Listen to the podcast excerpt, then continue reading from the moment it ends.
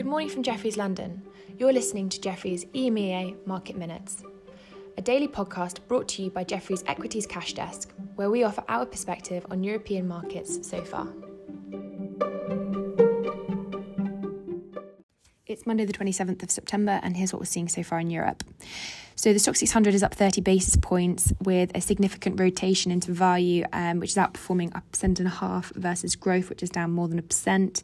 That's driven mostly by the move in rates as the US 10 year yield finally broke away from that 1.3% level. It's now actually trading above 1.45%. Um, similar move here in Europe in the 10 year as well, above 95 basis points. It's also uh, the move in value has been exacerbated by the crude rally, which has seen Brent above the $79 per barrel, uh, which is causing the SXEP to rally 2.5%, adding to the 3.7% move we saw last week. Overnight, Asia, however, was more mixed. The Shanghai comp underperformed as Chinese electricity intensive industries saw a sell off following Beijing's curbing on electricity supplies for the country's manufacturing um, to cut emissions.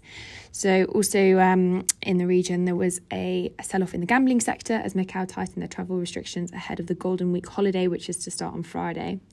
It's interesting to see that crypto is higher again this morning, despite Bitcoin exchange operators Huobi and Binance from having stopped letting traders use mainland China mobile numbers to register new accounts. This is after the Public Bank of China on Friday said that all crypto related transactions would be considered as illicit financial activity. In terms of sectors, as I mentioned, energy is strong on the oil move, banks on the rates move, and it's all very factor led. Um, today, elsewhere, there's focus on REITs um, as a positive outcome is expected from the Berlin um, vote for the um, for the sector. So Vonovia is up around four percent, um, and Tag Immobilien up a couple of percent, and Leg Immobilien up um, three percent as well. Also in the UK REIT space, there's some weekend press that IWG is examining a breakup, and that's seen the company rally six percent this morning.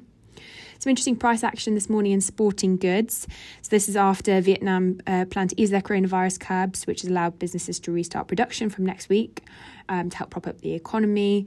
Uh, we actually saw um, strength in the sector this morning, but it's now seen a fade and it's down on the day. If you look at the Puma chart, that makes for quite an interesting. Um, uh, watch, so they really need to hold the 98.5 level um, from now on. From a retailer's point of view, we had a very interesting um, note published this morning on beer, uh, post our ESG sub- survey. So we've um, actually um, seen Heineken as a preference over ABI, and note that Altria lockup um, is expiring on the 8th of October as well. So it's an interesting place to keep an eye on. Zooplus is up 4% this morning after EQT offers raised to 470 euros per share. So that's 10 years higher than the uh, the last offer. And lastly, just to touch on the macro week ahead. So we have the ECB Central Banking Forum uh, tomorrow and Wednesday uh, with Lagarde's opening remarks tomorrow at 1. Um, that's UK time. Um, also, data wise, it's quite uh, light this week. However, we do get the German CPI and the French CPI on Thursday and the Eurozone, uh, Eurozone CPI on Friday. Um, so that's all from us today, but thank you for listening and have a lovely day.